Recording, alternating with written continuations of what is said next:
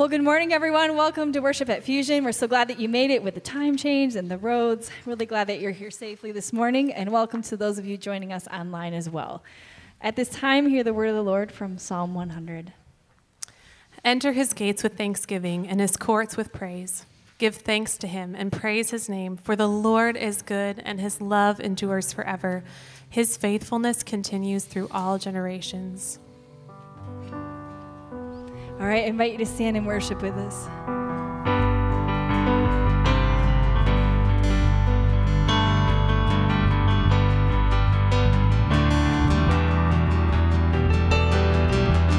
Praise the Lord, ye hands adore him. Praise him, angels in the heights. Sun and moon, sun and moon, rejoice before him. Him, all ye stars of light. Praise the Lord, for he has spoken. Worlds his mighty voice obey. Laws which never shall be broken. For the guidance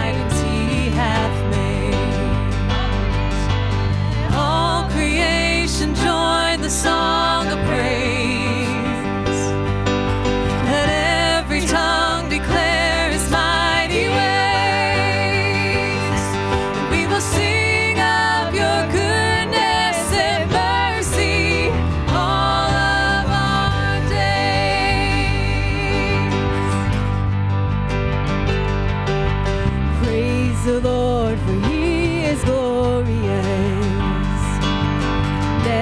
shall his promise fail.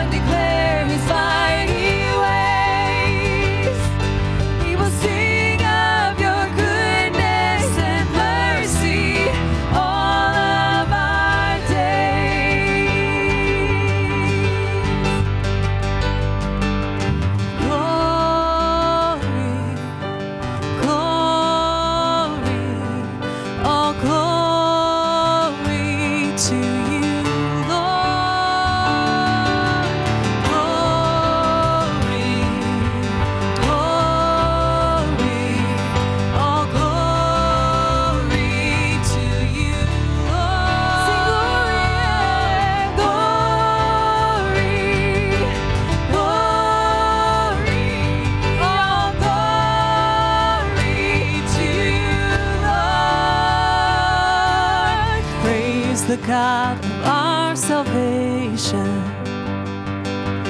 Hosts on high, his power proclaim. Heaven and earth and all creation.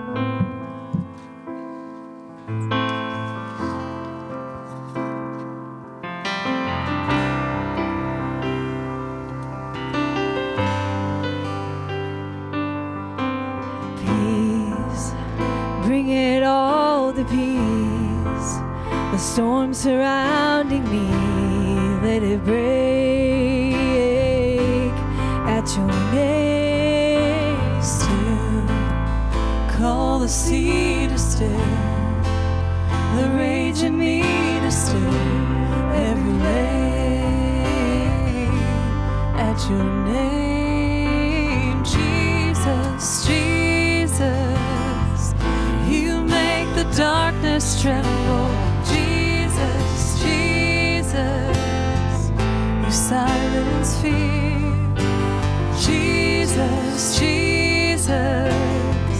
You make the darkness tremble, Jesus, Jesus.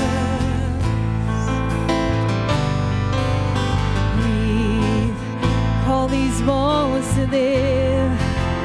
Call these lungs to sing once again. I will praise, breathe.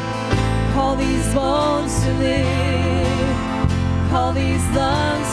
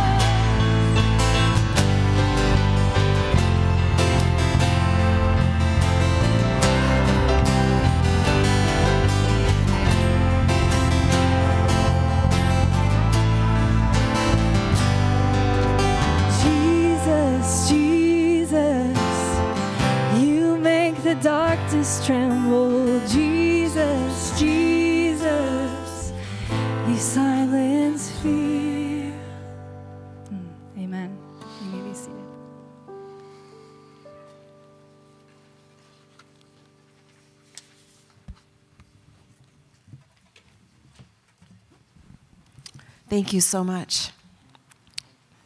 Beautiful songs this morning as we enter into continue our time of worship together. Welcome. It's good to see all of you here. You made it. Time change, snow, ice, blizzards, you name it. But we're here. We're here to worship God, and it's so good to be here together as a family. My name is Mary DeWitt, and I am truly honored uh, to, to be worshiping with you here. Shall we bow our heads in prayer as we continue um, finding ourselves in the presence of our Lord and Savior? Let's bow our heads. As this family called Fusion, we come to you, our Lord, who is rich in grace, who is full of mercy.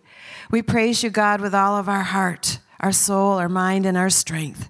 We glorify your name as long as you give us breath. We acknowledge who you are, our Creator, God, and our rock and our Redeemer, Jesus. The mountains standing in your strength, the oceans roaring out your praise.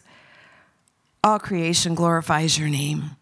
The angels bow before your throne. The heavens shine for you alone. All creation glorifies your name. In your hand you hold the universe. At your feet the nations of the earth. And all creation glorifies your name. Holy, holy, holy are you, Lord, almighty and worthy. All the earth is filled with your glory on display. With your penetrating and your illuminating light, your power is on display both day and night.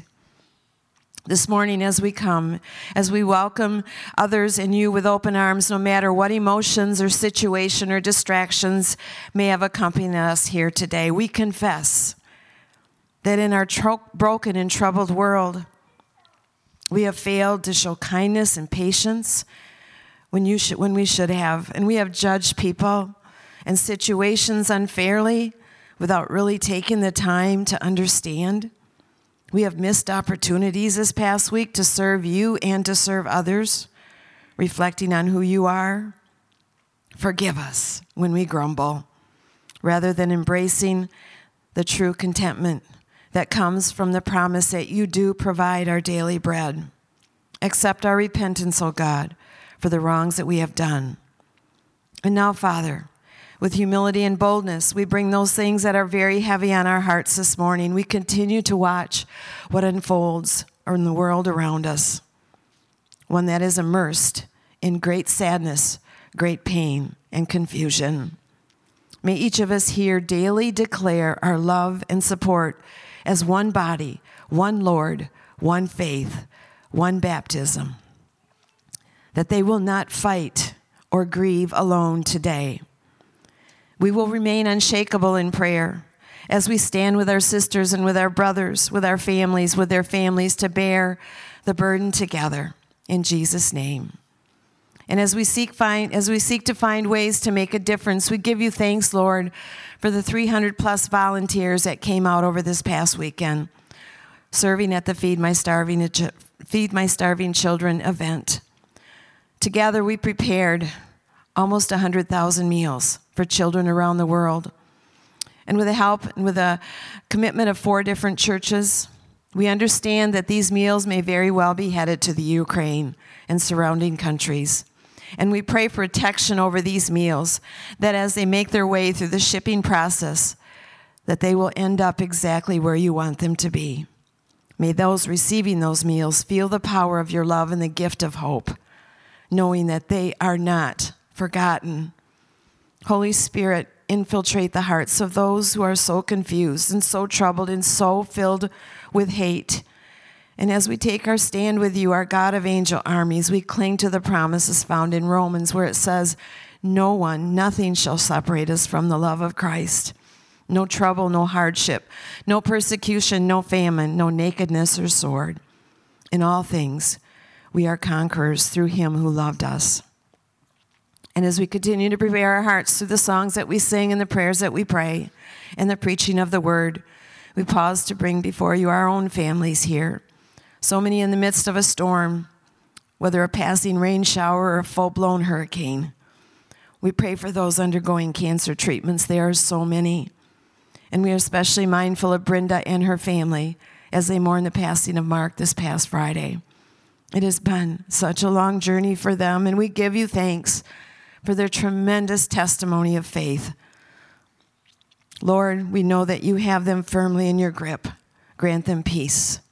And in all things, we can all say, and we cling to you, the promises of Psalm 55, where it says, Cast all your cares on the Lord, and he will sustain you. And as we continue our journey to the cross this Lenten season, we pause to reflect on and embrace the only true and perfect love described in, one, in John 3, verse 16. We are reminded that you, God, are the greatest subject ever, who gives the greatest affection ever to the greatest object ever, your created world.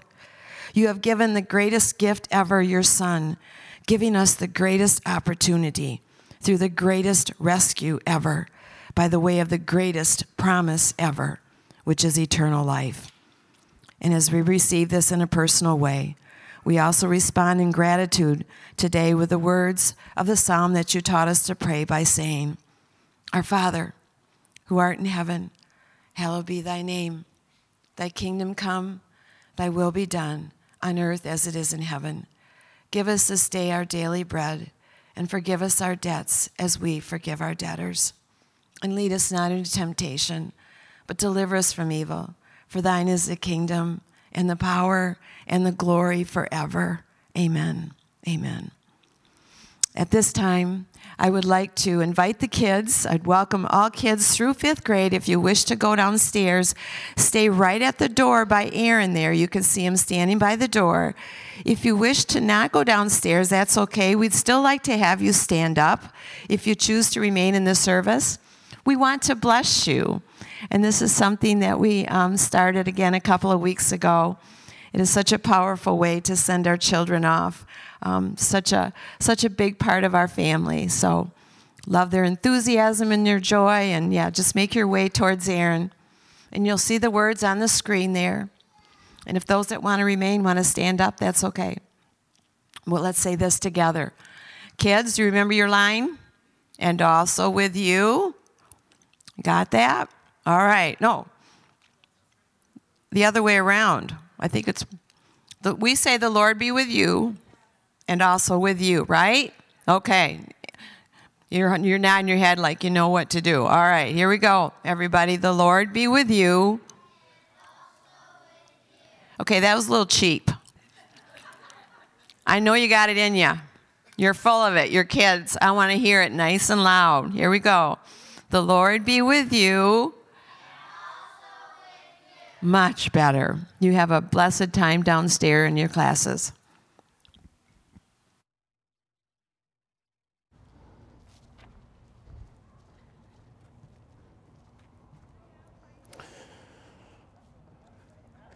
I'm about 80% sure it's my turn, right? Yeah. Okay. Yeah, yeah, we can check. Yeah, we can, yeah, just double check, make sure everything's all good to go. Well, it's very good to be here this Sunday morning. Uh, my name is Lewis Ford. I'm a minister over at First Reformed on the south side, if you ever frequent way over there um, and make it through all of Holland's traffic. Uh, JB has been one of my close friends since uh, freshman year of college, and it is wonderful to see his enthusiasm for ministry that he or participates in here. Uh, I love him, I love his family, and it's very good to be with you. Uh, a handful of months ago, I think I was here uh, preaching, and then I was here a handful of weeks ago as well. Uh, got to see a friend's child being baptized, and every time that I come back, um, I just love uh, the hospitality of this place. I love hearing the stories of what's going on with Hardwick. I feel like I have to rewrite a portion of my sermon already just because of how many 300 volunteers as well for Feed My Starving Children.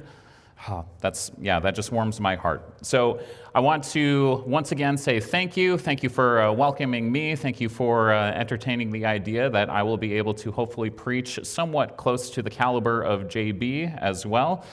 And we will go through uh, Exodus. He prepared me in such a way to say that Exodus will be a pathway for understanding this Lent season. He gave me about 48 chapters to work with. This sermon is about 72 minutes long. We'll just see what happens. Exodus, starting at uh, the tail end of verse 5, I'll read the passage that we will dwell on today. I'll offer up a word of thanks as well, and then we will kind of continue with this uh, reflection during this time of Lent.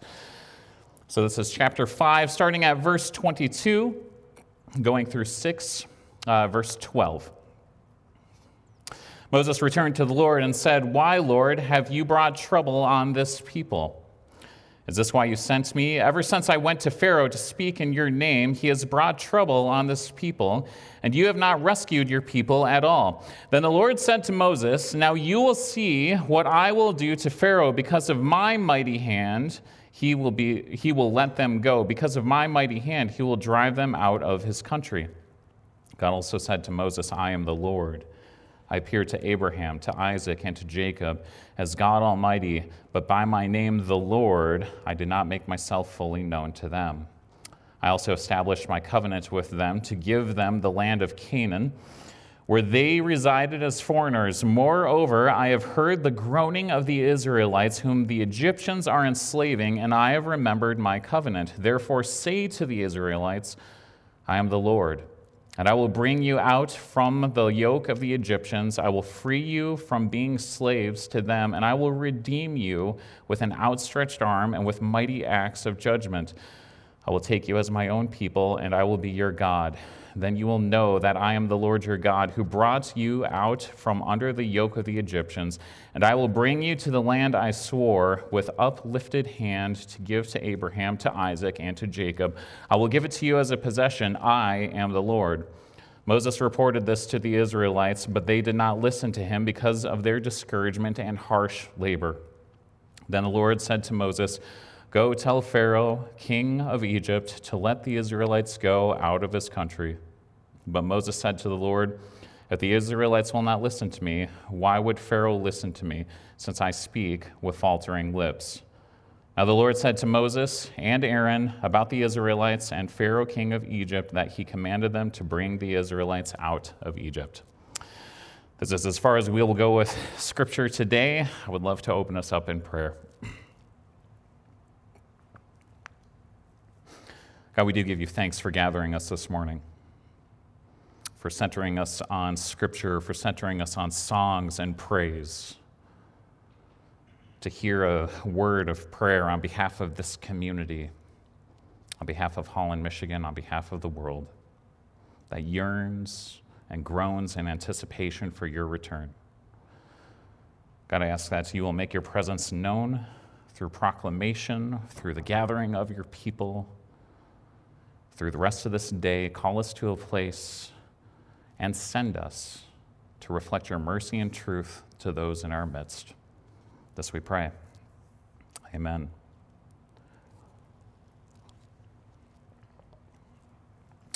Growing up in uh, West Michigan, I went to Zeeland. I was a graduate of Lincoln Elementary, went on to Cityside Middle School, made it all the way through before the chicks and ducks decided to split. I graduated as a chick. And that joke doesn't work outside of West Michigan. I've tried that. I have tried that in Minnesota, and nobody laughs. And I went to Hope College, uh, then kind of moved around a little bit, came back to Western Seminary, ended up back on the South Side. And every season, uh, since the formation of my youth, Lent has been an interesting season that stood maybe up against Christmas.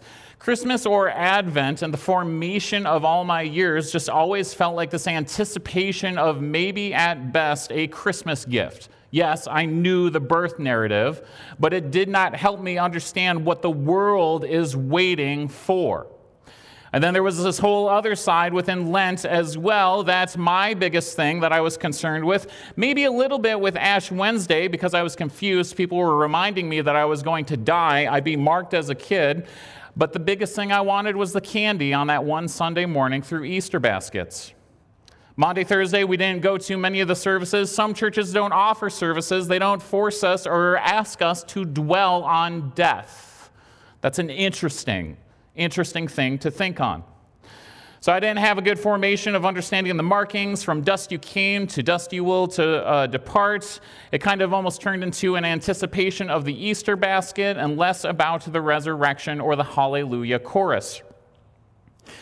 And now, Lent, now, because I am a pastor, I have to think about these things. I have to think about Ash Wednesday. I have to think about what it's like to take the palms uh, when we sing Hosanna, when we wave them around, because we are anticipating this king. And what it means to burn those, to mark ourselves because of the fact that we are sin, we are wrapped in sin, and we would be the ones nailing Christ to the cross. And so Lent invites us to understand who is God, who is our own, or who are we, what is our mortality, how do we understand death and life. It doesn't take much to look around, especially in the last couple of weeks, to maybe even the last two years, to understand that we are surrounded by death. It doesn't matter if you turn on the news, you see bombings of civilians. We could even make it a little bit more local. How many of us struggled with the pandemic? How many of us struggled with arguments with relatives on masks or no masks? How many of us knew somebody who died? We could even make it a little bit more, a little bit detached from us. There's a housing issue within Holland, Michigan. We're roughly within Ottawa County, 12,000 units short of sustainable living. It's interesting on what that does to a community. We could even bring it a little bit more closer to home. Uh, I've known of marriages that did not survive the pandemic. Apparently, staying home together surfaced many issues. And all of this stuff, to my woeful little pastoring heart, kind of causes me to sit there and want to unplug and only eat the finest ice cream ever known to mankind, Hudsonville ice cream and watch Netflix. I want to detach. And so, in this Lent season, we can see examples of death. We can anticipate what death looks like. And I wonder within Exodus if there is a word of hope in the midst of death or suffering that can shape this community or help us move beyond an Easter basket celebration. There is a framework within Exodus that helps us in this season of death and anticipating resurrection. I think Exodus can offer a framework for who God is, how he hears the groans of his people, how he preserves and protects. And if we remember, this series that you're going through helps us recognize God who maintains his covenant. God of a God or God is a God who maintains his promise. And he moves before you, he moves with you. And even if it is impossible today to hear the reassurance of God being with you, He is, even if we can't hear that. Exodus is a wonderful, wonderful story.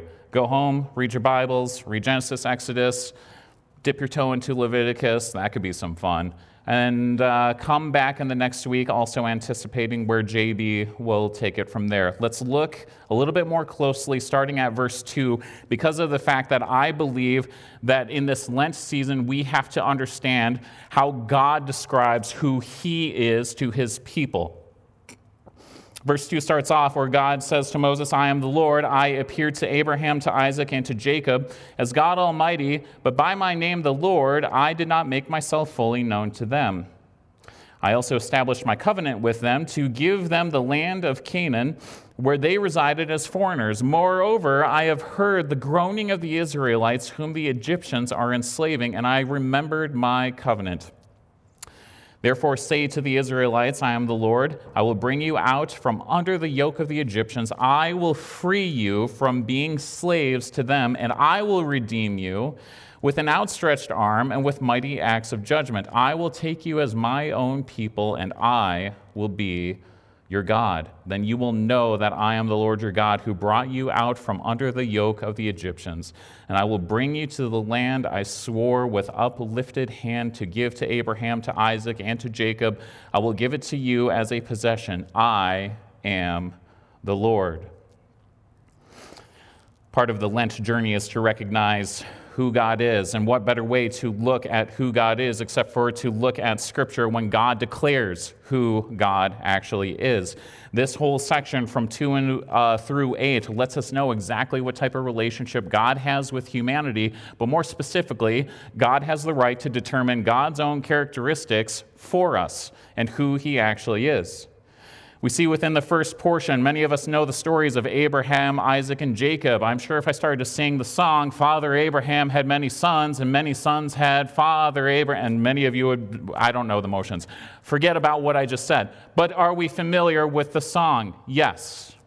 This idea about the descendants of Israel. There is a God of Abraham, Isaac, and Jacob. It's not miniature gods that we find within Egypt a little bit later. This is the God of covenant, the God that reveals himself specifically to Abraham, Isaac, and Jacob and he makes a promise when we know that two go up in Genesis 22, and God provides the sacrifice so it doesn't have to be the son. And then they come down. God makes a covenant. He says, This is for your generation and the generations after you. We even heard that recited on the baptism that I was here just even observing. So we have the God that is more named by the God of Abraham, Isaac, and Jacob, this God of a promise to the future generations. And then he hears the cries of his people who are caught up in suffering and captivity, and he remembers his promise. It is not a God who turns his back to people and just hides when they are wailing. This is a God who is actively engaging in hearing, listening, and participating towards his people. And then it lets us know that God is a God who will bring them and redeem them. Israel doesn't have to do anything. They don't have to unsin themselves for God to provide this redemptive arc. And we'll talk a little bit about that. That's a whole other sermon. But God lets us know in verse 5 and 6 that He will bring them out of captivity, He will redeem them because He will be your God. And if that's not enough, he reminds them of his own namesake, the one that he didn't offer a name to Abraham, Isaac, and Jacob, but more specifically, he lets Moses know, and he says it again in verse 7 I am the Lord. And the reason why I think that this is important, or important to start on is because it gives us a perspective that God declares who He is the God of your ancestors, the God of promise and covenant, the God who provides for future generations, the God who will rescue and redeem. He is the Lord. And within this passage, it lets us know that Israel had been in captivity for 430 years of bondage brick, sometimes without straw, in the sun, fashioning in captivity, building brick, going home, maybe not having the right amount of food. Maybe they didn't have 300 volunteers to actually feed my starving children. They were in bondage, they were in slavery for 430 years. And they were formed by Egypt. Egypt in a way that if we look at the continuing passages, God brings judgment upon the lower kg gods the gold, the things that they would have been surrounded by, this king, this Pharaoh, this one that wanted bloodshed and war, this captivity, this other aspect of empire, these other gods, they would have been formed by it. So if anybody would have said, Do you remember the story of Abraham, Isaac, and Jacob? they would have to look in the rearview mirror and say, Yeah, kinda. Before my grandpa passed, he shared what it was like to grow up during the Great Depression.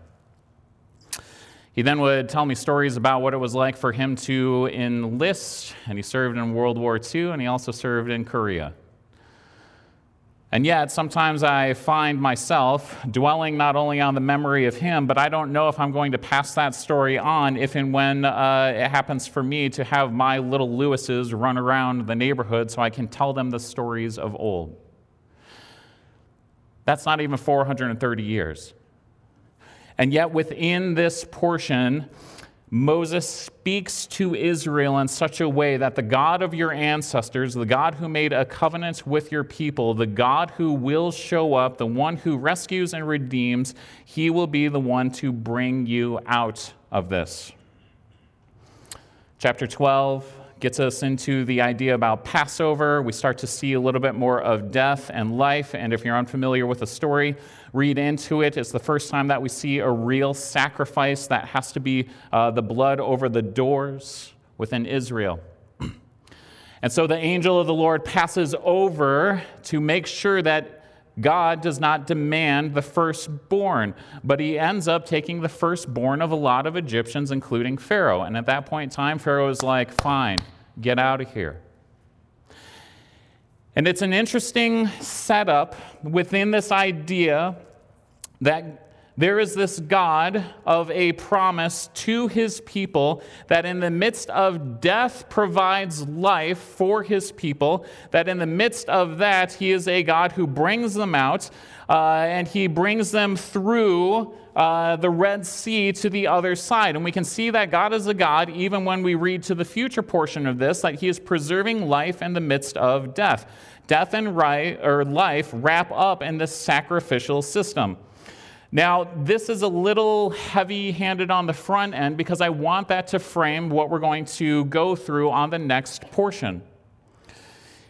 During the season of Lent, we have to look to these passages to understand who God is. God is a God of promise. God is a God of, even in the midst of death or sacrifice, providing life. God is a God who maintains his promise even if we walk away. God is a God who does not forsake his people. Now, this is where we can personalize it. I just wanted to set that up just a little bit. We can turn it just a little bit more. In Exodus 2, although God has already declared who he actually is, now let's flip it from the other side of the characters in the story. Let's look at the people of God and see if we can learn anything from that. In Exodus 2, we find out that the people were groaning in their slavery, in their captivity. They were in bondage with brick and straw because that was the only thing they knew, and they cried out. And in chapter 2, it lets us know that God heard the cries and he remembered his promise to his people. It lets us know that in this interesting verticality aspect, there, the same way we might come with a congregational prayer, we assume that our words will ascend before God and He will hear.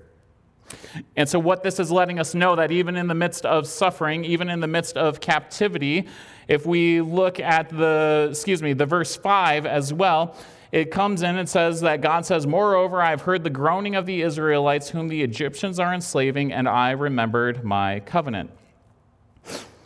So Exodus starts to give this portrayal of the fact that God is a God who hears the crying out of bondage in the midst of generations being in captivity, and that their prayers and their cries ascend, and it moves God because he remembers his own faithfulness to his people. And the interesting thing about where it gets into, and this is where I want to bring it a little bit more pragmatic for the rest of this time. Moses comes back to the people. So God lets Moses know this is what you are to say to them. This is who I am. I'm the God of covenant. I'm the God of Abraham, Isaac, and Jacob. I'm going to lead you with this outstretched arm. I will rescue and redeem you. I haven't forgotten your cries. And he says, Go tell them about this. So Moses, in verse 9, reported this to the Israelites, but they did not listen to him because of their discouragement and harsh labor. God and people, the difference in this passage, God and the congregants, God and Israel. God hears the cries of his people, even if you and I can't have the full capacity of hearing his reassurance. Lent kind of forces us to recognize that although God hears what we confess, what we say, sometimes our own ears, sometimes we are focusing on the Easter basket a little bit more than we should than the actual God of promise. If you would have told me about the future hope that we have in Christ when I was younger, I wouldn't have comprehended that. I would have been one of the individuals that would have been said, or would have said, Lewis, God hears your prayers, and I would have been like, shrug, that's good, but he's not solving the issue of junior high and why I'm only this tall, everyone else is this tall, and I get pushed into lockers. And I'm kind of being a little jokey, jokey within that because I want to invite us to sometimes name where, although we trust that God hears the cries, if I offer a word of reassurance to say God is with you, sometimes we let that go off our backs because it is so hard to hear the promise because sometimes we focus on the discouragement or the harshness of what's going on. And a little bit more, it lets us know that although God hears and God reassures, his reassurance does not depend on us opening our ears a tad more. God doesn't wait for Israel to be like, Did you hear me now? Now I will move. Read the following chapters. Israel has time and time again where God shows his faithfulness, even through the midst of Passover, until it gets to the point where they sing a word of thanksgiving. God is a God who hears and knows the context and captivity and problems of his people, even if Israel doubts. Even if Thomas doubts the resurrection, even if Jonah only makes it halfway into Nineveh, even if the list could go on. God hears the cries and remembers the covenant, even if the people can't fully hear the promise. I'll give two small examples. We have somebody connected over at First Reformed. Their halftime staff, they just kind of stumbled in one day. They just they showed up and said, "I want to start this ministry," and we said, "Sure." So we call her Pastor Lisa. She has this wonderful shepherding heart. Is she a graduate of seminary? No, but is she straight up leading people? Absolutely. So for the last couple of years, you'd hear kind of this uh, theme that although that she was working with people who are a little bit impoverished in Holland and other individuals who have never heard the promises of God, she is not scared to stand on street corners and hold up signs that say God love you. You've probably seen her and a couple of her people down on 8th Street and all they like the honk if you love Jesus. They've invited me to go to that. I'm like, nope, nope, nope, because uh, nope. What if somebody recognized me? Right? And so she is not scared. And so she kept on talking about Wood Spring Suites on the north side, right over here. And she kept on trying to tell us, did you know that majority of the people who are renting there have either been previously evicted or they don't have the right amount of credit to do their own purchase? A lot of the people who are living there are the living poor. Majority of the rooms that are occupied are even from some people who have been living there for three to even five years. They can't get out of paying $1,500 a month because no bank will secure them a loan because they don't have the credit to, and you can already see where this might go. And so she does this masterful job of roping in the church to say, We are going to provide for basic needs. We're going to offer food and water. Jesus commands us to actually do that, to show up uh, in the midst of suffering.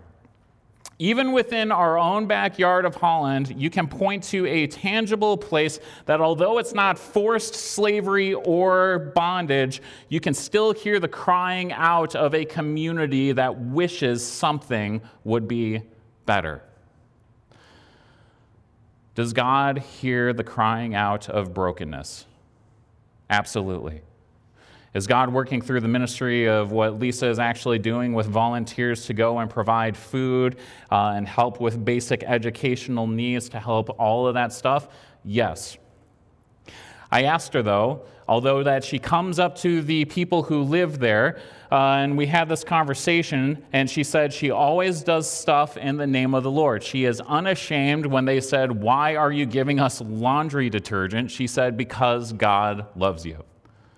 I just asked a question. I said, How long, although you've been there for about two years in the midst of the pandemic, how long has it taken for people to start to actually trust you and speak to you about their context? And she said, Two years. we have within this passage that although God is a God who hears the cries of people, that although God is a God who moves towards people, although God is the one who hears the groaning and he remembers his promise to the world, to his community, that sometimes, even if we come with the good news, sometimes people can't listen to it because of their discouragement and harsh labor in the midst of this kind of conflict within Exodus, I want to let you know that there's different stages that I'm trying to portray. God has the right to determine who God actually is. God is a God who brings us out of captivity. God is a God who reassures us of the once given sacrifice of Christ. God is the one who actually declares us righteous in Christ. And yet, if I was living in Wood Springs, would I fully be able to hear the good news? And that doesn't stop God from moving within this community. Some of you might be gathering today where you can say, although the world is chaotic, although what is going on in this season, it doesn't matter if it's overseas or right in our own backyard, although some of us have tasted and anticipated death during this season, some of you can actually hear the promise of what God is actually doing. And for some of us, I want to offer you a little bit of grace that maybe within the last two years, maybe within Lent, that all it is a season to reflect upon our own mortality. It's to reflect on who God is and who we are apart from God. Sometimes it is very hard, although we trust that God is the God of the covenant, sometimes it's hard within this current context that we just can't hear what God is doing. I have another friend a little bit older than me, not too much older. I'm starting to realize that even to some of the people in this room or the kids that ran outside, I'm starting to be mocked by being old because I'm just shy of 40. I don't know what that means. I'm on that side of things. I remember what it was like to be like 22 a little bit. My knees didn't hurt when I walked. You know what I mean? Like, I remember I remember the good old days when I had hair. I remember certain things. So, a certain friend that I met after uh, college, one that I stayed, uh, just kind of wrapped their arms around me when I was doing youth ministry. They're about 10 years older than me. Just a wonderful, wonderful person, loves the church, loves offering their time. Uh, the type of individual that if you said, I need a couch moved, a piano moved, whatever it might be, will willingly show up. Within the last two years, they had a very specific tragic loss within side where they lost a loved one that was so incredibly close to them. And that was the first time that I started to stop hearing them try and be reassured of God's goodness. Does that mean that God gives up? No. God's covenant is bigger than our ability to hear in this current context. So, whether you know what's happening in this community, whether you know what's happening in this world, although death is knocking on the door, whether we have the ability to hear it or not, God's promises still remain to this community, to Holland, Michigan, and to the world. Lent reminds us of who God is a God who brings us out of captivity, the Lord who is good and leads with an outstretched arm, the God who does not wait for us to be perfect but moves in the midst of suffering. Lent reminds us of God's activity and our inability to save ourselves. And Lent also reminds us that we will experience death all around and that suffering does exist, but it reminds us that God is a God who hears the cries of his people even if we don't hear the promise itself. Lent is a time that it reminds us that through sacrifice we have life. It reminds us that there will be a day when we sing. If you get to chapter 15, read that when you are home. The first three verses are as follow after they made it through the Red Sea. Israel sang together, I will sing to the Lord, for he is highly exalted. Both horse and driver he has hurled into the sea. The Lord is my strength and my defense. He has become my salvation. He is my God, and I will praise him. My Father's God, and I will exalt him. I don't fully know this community here because I'm not pastoring here, and JB is a wonderful person that keeps uh, confidences as well. And yet, one thing out of all the churches that I've served at, is that I recognize that within the gathering of God's people, people still experience hardship, marriages that are fracturing, job loss or cancer. It doesn't matter if it's the external situations of a pandemic or where we felt it up close and intimate. It could be the death of a loved one. Today, I want to reassure you that God hears the cries even if we can't hear the promise. And God remembers his covenant to you, even when we think that we can't be saved. God does all of this for his own sake because of the fact that he says, I am the Lord, your God. Let me pray.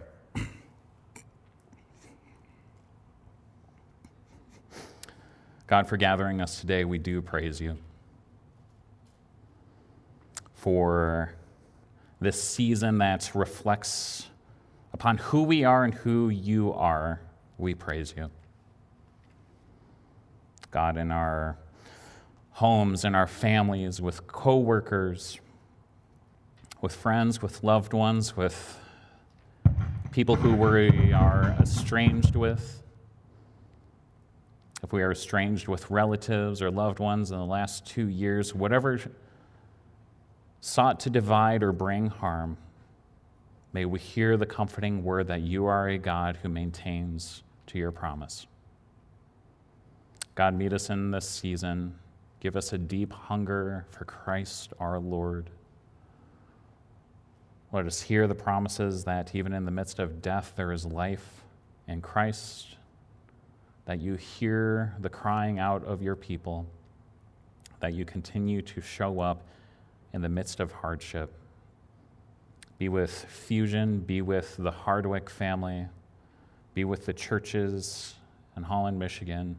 Continue to show your power to this world and redeem all things through Christ our Lord. That's we pray. Amen.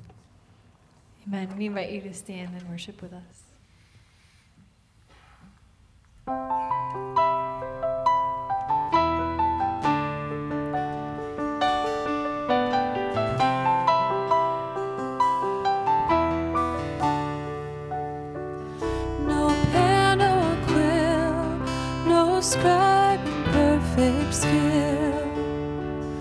with flawless words could capture all.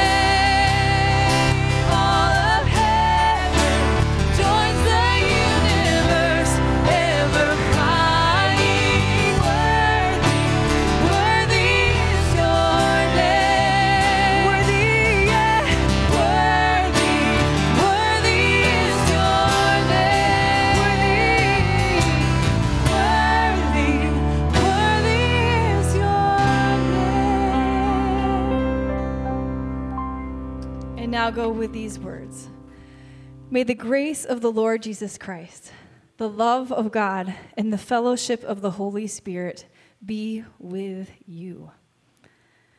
Amen. Go in peace.